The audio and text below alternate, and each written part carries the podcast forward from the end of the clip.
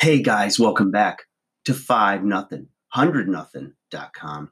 I am Fuck It. That stands for the fittest underdog guru using intelligent tactics. And guys, you know that I've had this channel for about a year now. Okay. Now, there's also something that's been going on over the last year, and that has been um, that of a great purge. Okay um, adopting more minimalist lifestyle um, type of behaviors. And um, what I did was I realized that I just had too much stuff. And on top of that, it was stuff I wasn't even using. So I had listened to Gary Vaynerchuk um, doing this series called Trash Talk.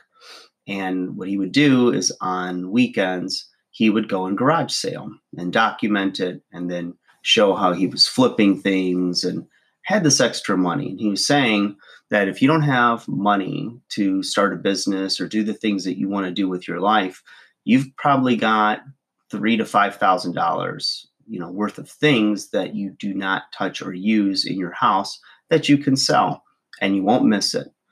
And that after that, you would also feel this like cleansing of sorts you know? You would um it's like the stuff has you you don't have it type of you know thought process. So um, i spent the last year you know looking at things that i own examining its worth to me.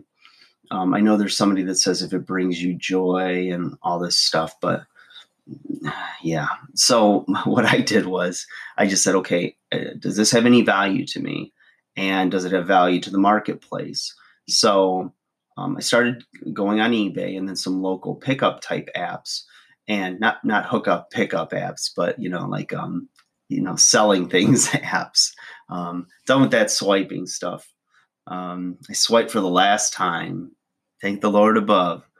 Um, so, anyways, I um, I just started looking at like valuable things that I owned that I did not use and I had a lot of collectibles from my childhood that had worth, and um, you know other things. And I just said, I don't need this, and I flipped and sold them. You know, so um, it was interesting. Um, the the process of selling now on eBay, and then of course with like local pickup, you know that's easy as well or easier.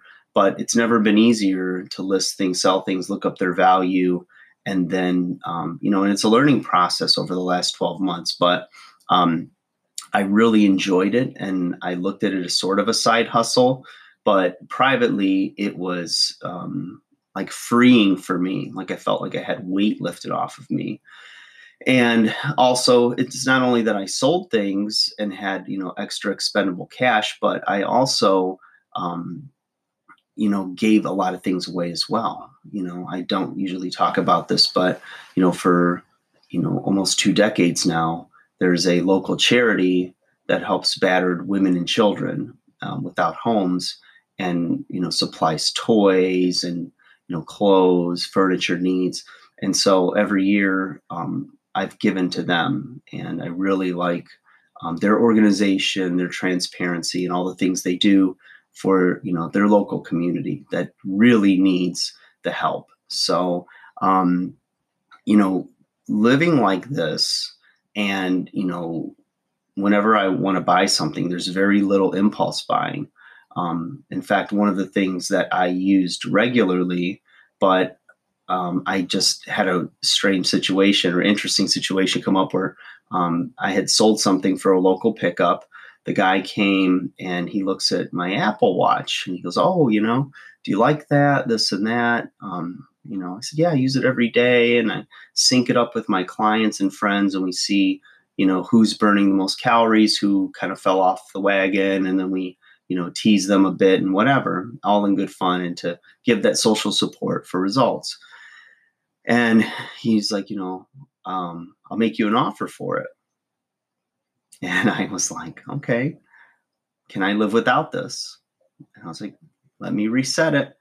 I sold him my Apple Watch and uh, put on kind of a, a cheapo type digital watch. And you know, it was interesting because you'd get you know phone calls or uh, text messages, so I'd be looking at my watch or it would buzz to alert me.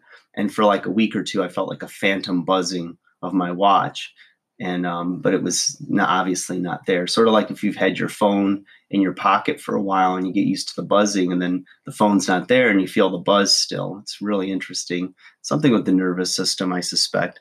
But um, anyways, you know, with all of the things and the global health concerns going on, I found that like in the last few weeks, just observing culture and um, you know trends, it's like you know we right now are starting to say, okay, what's really important in my life?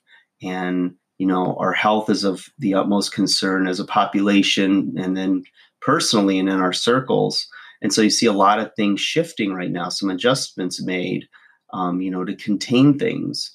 So, um, you know, I was already kind of on that path with, you know, this last year's personal journey for me.